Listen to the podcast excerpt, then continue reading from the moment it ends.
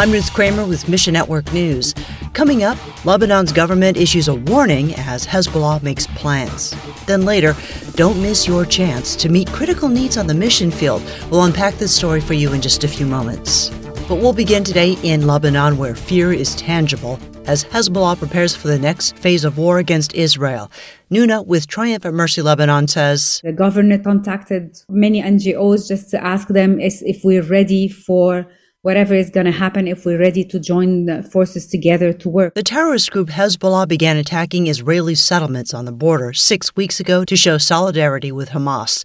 Ongoing clashes uprooted some 40,000 people who are now taking shelter wherever they can in Lebanon. We're not directly involved yet with people who are displaced, except for the small group that are coming to our region. Most of them are still in the Tyre region, so we're, we're uh, just waiting to see what's going to happen, but we're getting ready. TM Lebanon is preparing emergency supplies, food aid, and we're training the team about spiritual first aid. When tragedy happens, uh, most of people would say, Where's God? Or why did God allow this? If we're not ready to be there, then these questions will go unanswered. And most importantly, pray. Ask God to give believers wisdom as they meet pressing needs in the name of Jesus. We have assumptions of what people need and what people are actually asking for, and sometimes it's totally different. Meanwhile, the Nepal India border is one of the busiest human trafficking gateways in the world. And after the disaster in Nepal, traffickers take advantage of the chaos to target vulnerable survivors. After a major quake in 2015, Nepal saw a human trafficking spike. Chitri with A3 says this could happen again following a 6.4 magnitude quake in western Nepal earlier this month that destroyed 34,000 homes and killed 157 people. There's a possibility of this time many young girls can be trafficked to China area or India area because people have nothing there to eat. People can be trafficked in the labor camp or some other red line area. Young girls can be taken there. In this kinds of situation, many girls actually taken to India. A3 alumni traveled to these remote villages in western Nepal with emergency aid in the name of Christ. Relief may be the only thing standing between quake survivors and traffickers preying on desperation government trying their best to help them, but they can't be available to every area. So other Christian organization, NGO should go there and help the people there in the area. Pray Nepalese people will put their trust in Jesus.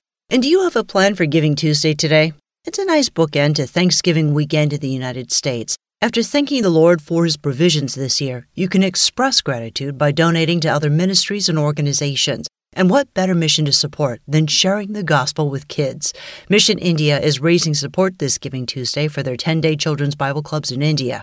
Regan Miller with Mission India says We actually have friends of Mission India that have offered to match gifts toward 10 day Bible clubs up to $550,000. And $1 normally reaches one child with the gospel through this program, which is already incredible.